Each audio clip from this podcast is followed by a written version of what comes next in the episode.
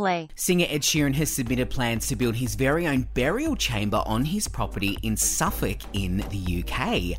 Included in the property plans, he also wants to build his very own church with eight pews and the burial chamber underneath. Now, while it does sound a little bit morbid, Ed has been slowly building up this estate. It now consists of five homes, a swimming pool, a two story tree house, his very own pub, and a football pitch. Is it strange, or is he just getting really, really prepared? For the latest on Ed Sheeran and all of the music news that you need, make sure you grab the LiSTNR app now.